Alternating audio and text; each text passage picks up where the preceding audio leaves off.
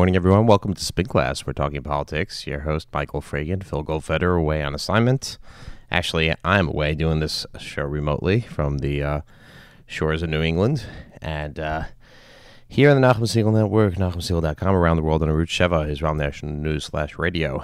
And we are six months in. We've hit the six month mark. And I got to tell you, folks, if you would have scripted this any differently, or actually, if you would have scripted his presidency as is, you wouldn't really believe it. And what I'm talking about, and we got so much to talk about this week. It's a chock full of political news, intrigue on so many levels, and so much excitement. It is, um, as Nachum likes to say, just the most interesting spectator sport.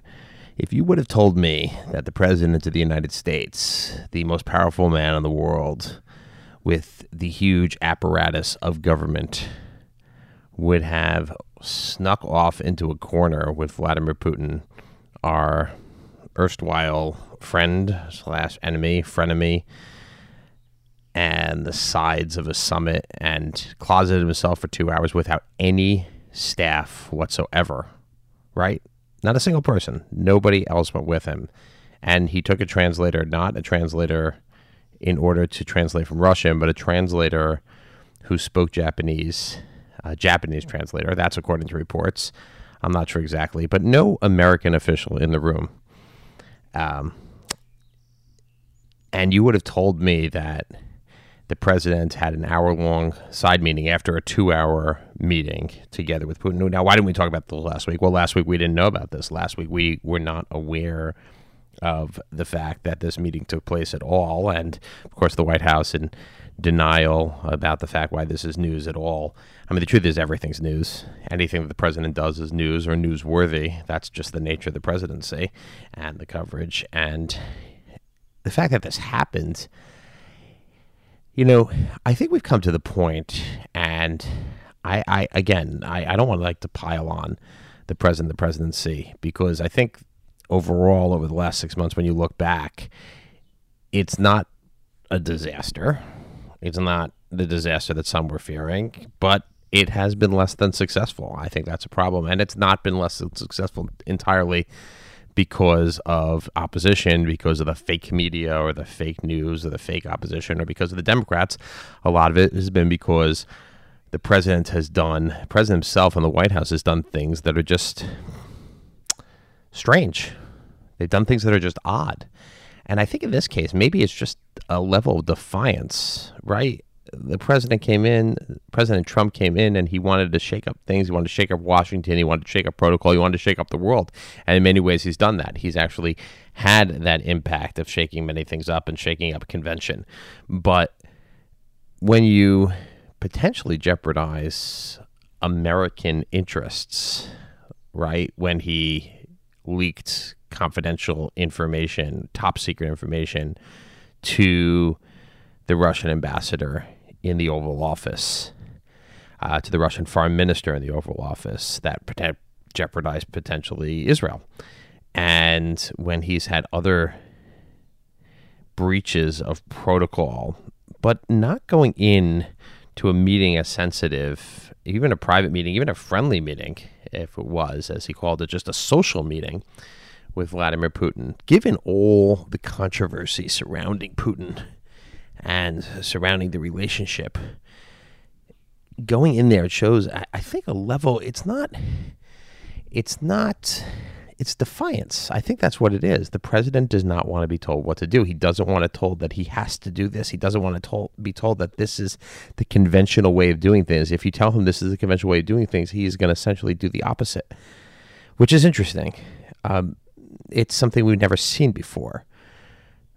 But at the same time, we do have a country, we have interests, we have an important country, we have national security issues that need to be discussed. We have, of course, the Russian meddling and hacking, which the president still doesn't seem to have come to grips with or come to face the reality of the fact that the Russians hacked our election or I'm sorry, attempted to hack aspects of the 2016 election.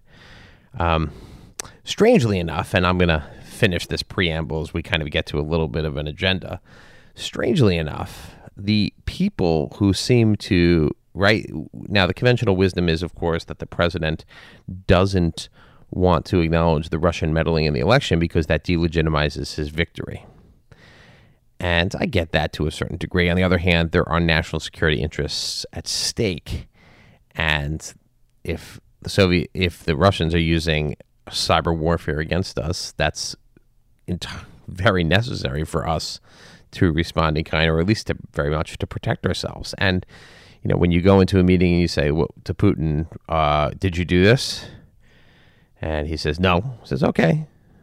Uh, I think the proper way would have been to say to Putin, "You did this, and this is what we're going to do." Because why not let him deny it? I mean, why allow him to deny it? That's just there's no reason to get into that. You have to. He doesn't. The president, our president, Trump, doesn't seem to want to acknowledge or take ownership over the apparatus that he has. As we've said before here on the show, and Phil points out very correctly, the president has more information at his fingertips than any other person on the earth. And because of that, he should be acting accordingly, the same way that you should have an aide with you, or an aide, the Secretary of State, the National Security Advisor, somebody with you in a meeting with any leader, not just Putin, any leader, anybody out there. Don't have these private sidebar meetings. It's such a breach. But I think the pres- our president, President Trump, wants to have that certain level of defiance, saying, "I can do this. I'm going to do this. This is the way I've always operated. I've been successful in life, which he has, and." He's going to do. He's going to act accordingly. That's going to be the way he's going to do it. But at the same time, you have to remember there's a country. It's not just you. You are not, you yourself are not the government of the United States of America. You are not the entire country. You are the leader of the country, but you yourself are not. And I think that was evidenced also in this incredible New York Times interview that came to light last night when the president talks about Jeff Sessions. Now, remember, Jeff Sessions was his first first congressional supporter. He was the first senator to endorse him. He went out on a limb. Sessions went out there early when everybody thought ah, the Trump is going to fizzle out, and he did it and brought a significant imprimatur to Donald Trump from a certain wing of the Republican Party, and that really propelled him through the primaries and through the primary process. And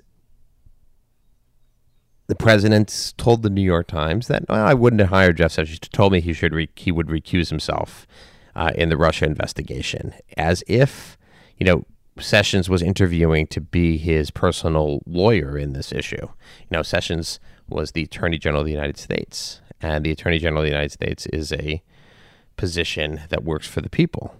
And you know, President Trump says, "Well, I wouldn't have hired him." That's uh, well, it's kind of it's not just throwing somebody under the bus; it's throwing somebody under the bus and running them over again and again. And then, even what I found more interesting was the way he talked about Rob Rosenstein or Rod Rosenstein. That Rob Rosenstein go ahead and appoints the special counsel. He says, "Well, I didn't know Rosenstein. He's from Baltimore. You know, not many Republicans in Baltimore." obviously. And, and, everybody who opposes the president, he looks at it is, well, he must be a Democrat or have Democratic ties, which of course, is quite interesting when you think about the way his perspective of the world. His perspective is, well, you're either with me or against me. You're either fair to me or love me or I love you, and you are unfair to me. And it's not changing, which we all hoped it would, or many of us hope it would. Some people want that.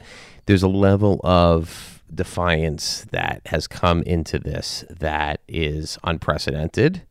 And I think we're all having to settle in and to understand that this is the way the presidency is going to be. We are one eighth, so that's six months, one eighth through the first term. And it's been a spectacular ride over the last six months. It's really been incredible when you've thought about the level, the frenetic level of news that has gone on. And I'll finish the preamble with this.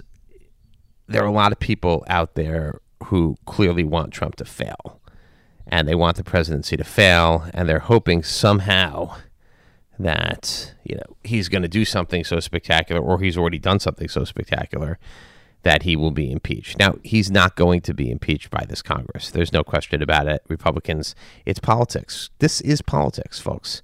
You know, we can hope for different things, but it's a political game when it comes down to it. Now, there are that's not to say that there aren't people around the president who are in significant legal jeopardy, and we'll get to that in a little bit.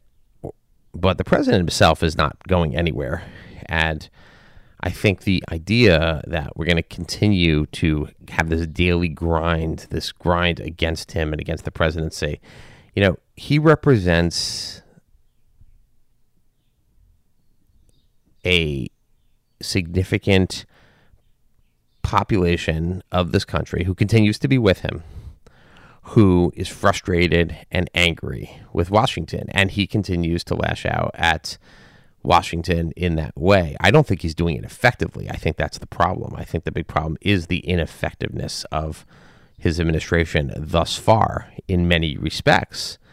And that's what I've gone upon. And, you know, we talk about appointments and the lack of appointments and the continued lack of appointments. There's an article the other day about the fact that many people are who were up for appointment and up for nomination have withdrawn because of the process and because it drags out and because they continue to not move forward with appointments as they should.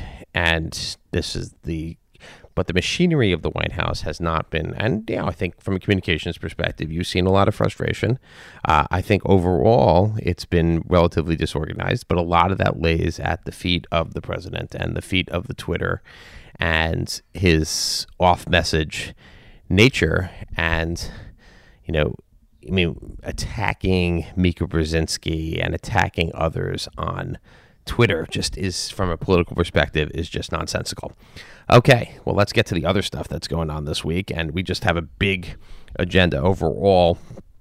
Uh, as I said, six months into the presidency, but the big story politically was the fact that, or one of the big stories, particularly in New York, and I think has implications around the country, was the fact that Sheldon Silver, former Assembly Speaker of the Lower East Side, his conviction of on corruption was overturned by a federal appeals court because of a recent Supreme Court decisions in that it's known as the McDonnell case in Virginia. Governor McDonnell was uh, acquitted of what's known as honest services fraud, and you know, the, essentially quid pro quo. You actually have to show that the quo was the actual government decision. It can't just be a meeting. You actually have to deliver something in return for the bribe that you potentially took.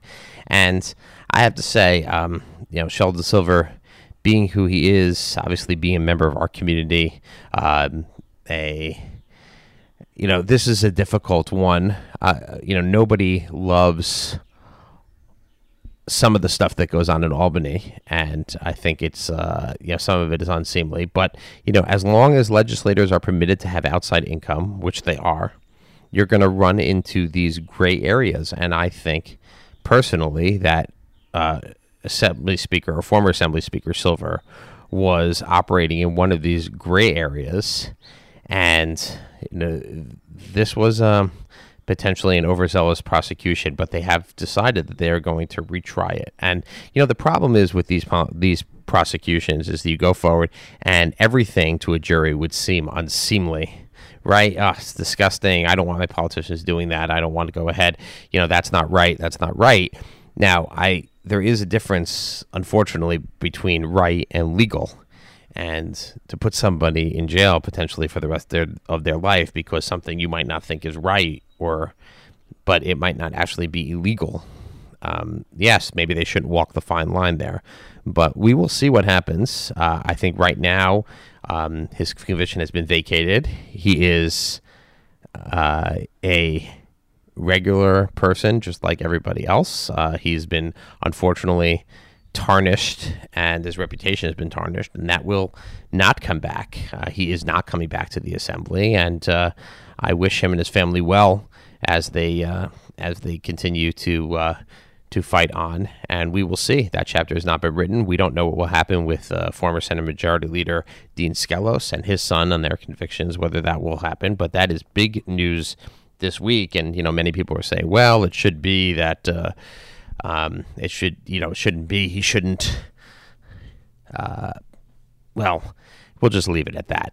Another big news: David Greenfield, uh, city councilman from Borough Park, chairman of the Land Use Committee, one of the most powerful politicians in New York City, is going to lead the is leaving the council, not running for reelection, in order to lead the Met Council on Jewish Poverty, become the CEO there. Um, very big story because this was done in the period after petitions were filed. So Greenfield had already submitted petitions for the city council.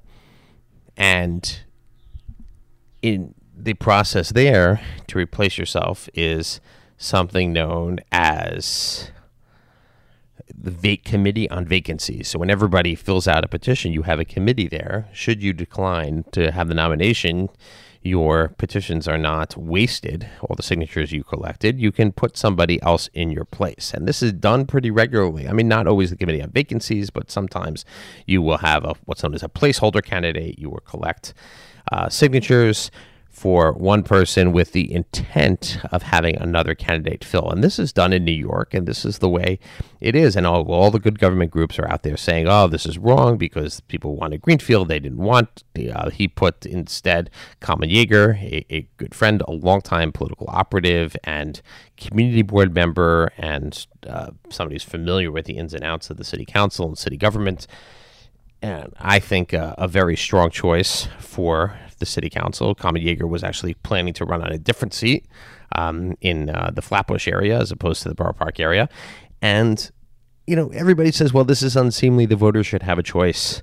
Um, well, they do have a choice at the ballot box, and people can still get on the ballot in an independent uh, way. But, you know, this is the law. I mean, this is like the idea.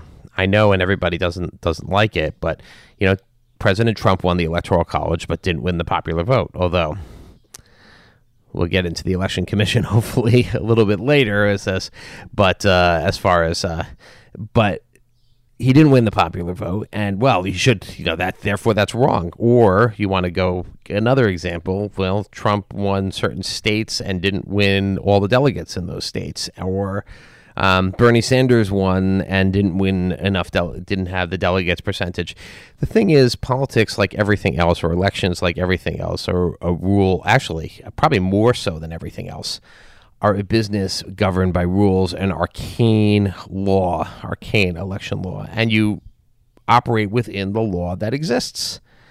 And to say that Greenfield collected petitions and therefore, but didn't is not going to run at this point, and therefore should leave the line blank and not have a Democratic Party candidate, not have a Conservative Party candidate.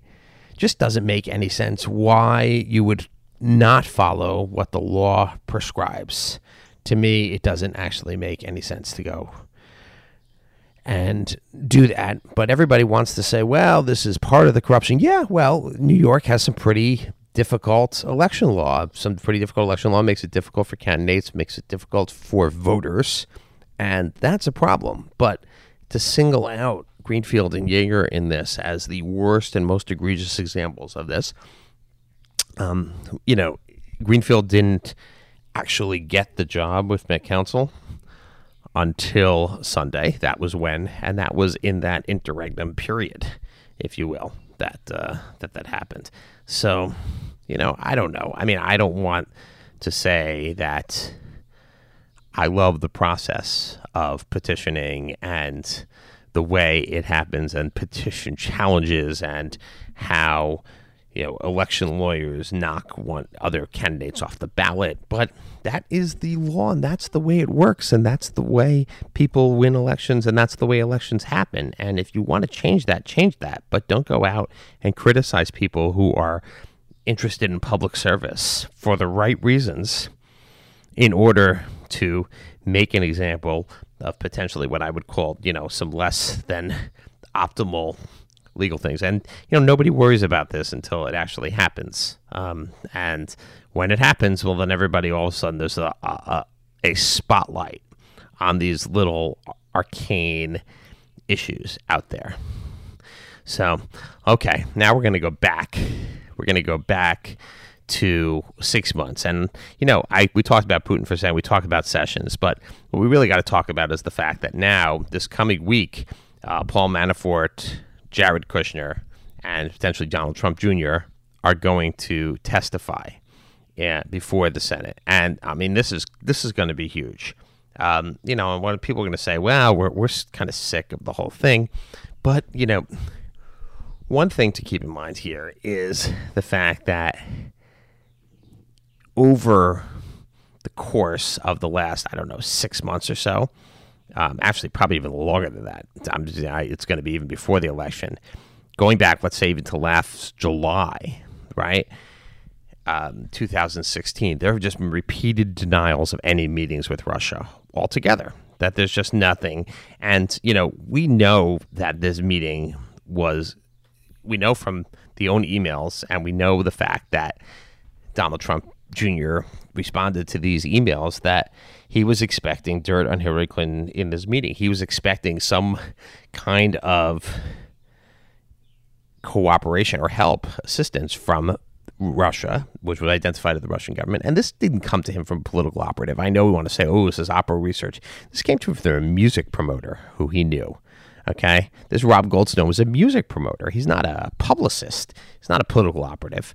And yet, you know, you go back to July, you go back to September. Kellyanne Conway says there's no, uh, there's no links with Russia when he talks about Carter Page. And October, right? Trump says it publicly in a rally, I have nothing to do with Russia. Hope Hicks, 11th of November, there was no communication between the campaign and any foreign entity during the campaign. December 18th on, on Face the Nation, Kellyanne Conway say those conversations never happened. I hear people saying it's like a fact on television that is not only inaccurate and false, but it's dangerous. And then again in January, right up until the Mike Pence goes on and says, "Of course not. There's no cooperation or meetings with the with the Russians." Um, February, I mean, repeated denials and over and over, and then all of a sudden you have this meeting, and then you know it's the drip drip of information, right? Donald Trump Jr. says, I want to be the most transparent. I want to get it all out there. But then the fact there are eight people with this in, in the meeting. And we just, it just keeps goes on and on and on. And you have this disconnect between the fact that even to the New York Times, the president says, well, they talked about adoptions. And, you know, then originally they said they talked about adoption. Donald Trump Jr. says they talked about adoptions. Now, actually, the adoptions, this act that they talked about was about mm-hmm. sanctions, really, against the Russians.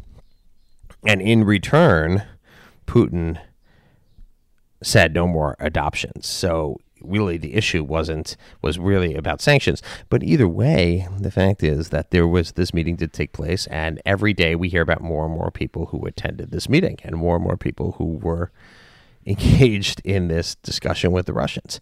And it's just incredible when you think about it over and over that you just can't come clean about who was in the meeting. And some of these guys have someone who were in the meeting are, uh, you know, somewhat unsavory. Now we're going to find, you know, Manafort's going to be put under oath.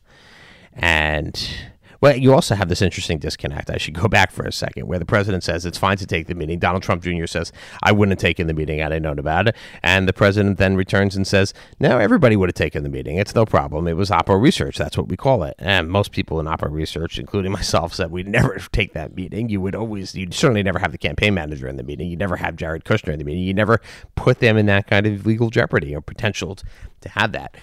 Um, one question about this, of course, is how did the New York Times get these emails?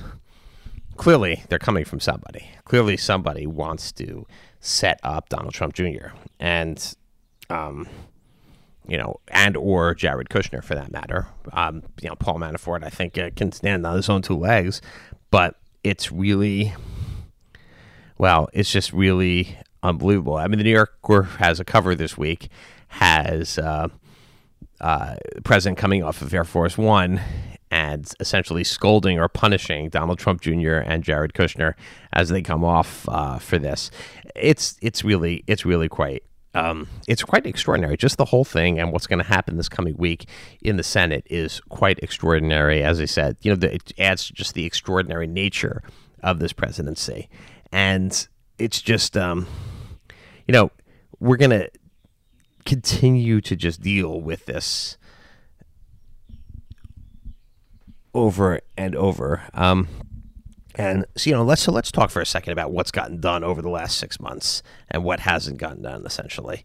You know, and you know, president came in, said he was going to do health care. We're going to repeal and replace Obamacare. We know what's going on with that. That is right now totally stalled. Senate couldn't pass it. There doesn't seem to be support for it.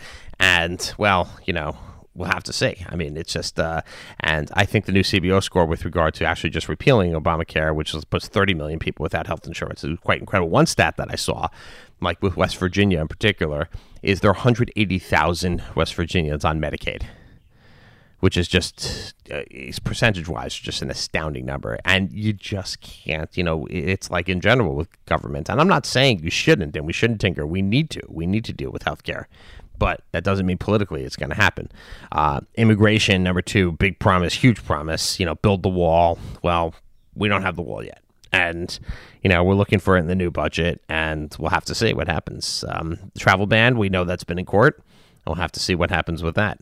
Um, government efficiency, right? He's going to say, but I think the one thing interesting, I was for or draining the swamp that you know the president promised. And six months later, we're probably not at a draining the swamp moment. I think, if anything, the swamp is uh, alive and well. We see lobbyists, um, and I don't think the government works well without lobbyists and without interest groups and and the like. That's just me. Call me cynical about it, but I think that that is actually something that actually gets stuff done, but not you know not always in a in the optimal way. But one thing to think about here is that you know this is unprecedented access for lobbyists and for big money interest in this White House. I know the president said it wasn't going to happen, but it has happened. And overall, just to get back to staffing and appointments, um, it's quite incredible. I mean, the if you go to Obama, right, by this point in the presidency, Okay. Obama had five failed nominations, had 203 confirmations. That means Senate confirmation. 165 people sent but not yet confirmed. George W. Bush, 185 confirmed and 132 not yet confirmed. Okay. Uh, Bill Clinton, 206 confirmed. This is by middle of July. Uh, 206 confirmed, 69 unconfirmed. Donald Trump, 49 confirmed and 157 not yet confirmed. So it's just it, it's pretty amazing about the fact that how little of the government seems to be in place when it needs to be. Um, another campaign promise: stop China. Um, well, he didn't go ahead and call them a currency manipulator, and we don't know actually how much help China is being with regard to North Korea, but they don't seem to be helping pretty much at all. Uh, Russia, well, we talked about it. And just, I think overall, when you think about it, we aren't winning. I mean, or at least the president's not winning. The deal making is not happening. Uh, if anything, you got to retool. Now, a lot of people would say, okay, let me figure out what I'm doing badly, what I'm doing wrong. The president doesn't seem to be introspective in that manner. And I think after six months in, I think he has to start thinking about how he adjusts or pivots in order to get his agenda done because there's a lot at stake. I mean, healthcare, tax reform, infrastructure, this stuff is just not happening. And the American people want it to happen. We want these things to happen.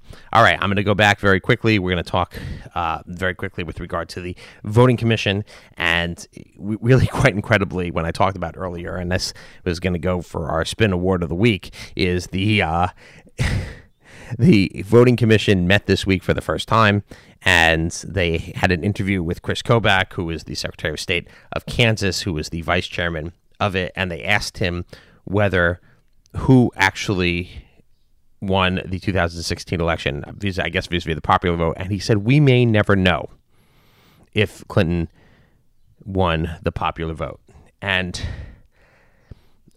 I, I don't even know what that means. We may never know. I mean, the idea that we don't have certainty with regard to our elections is is pretty incredible, and I think that creating this doubt and creating this level of distrust in the government is kind of exactly the point. Maybe some want to sow in the American psyche. And folks, I mean, government elections is not perfect, but we have to have confidence in the results.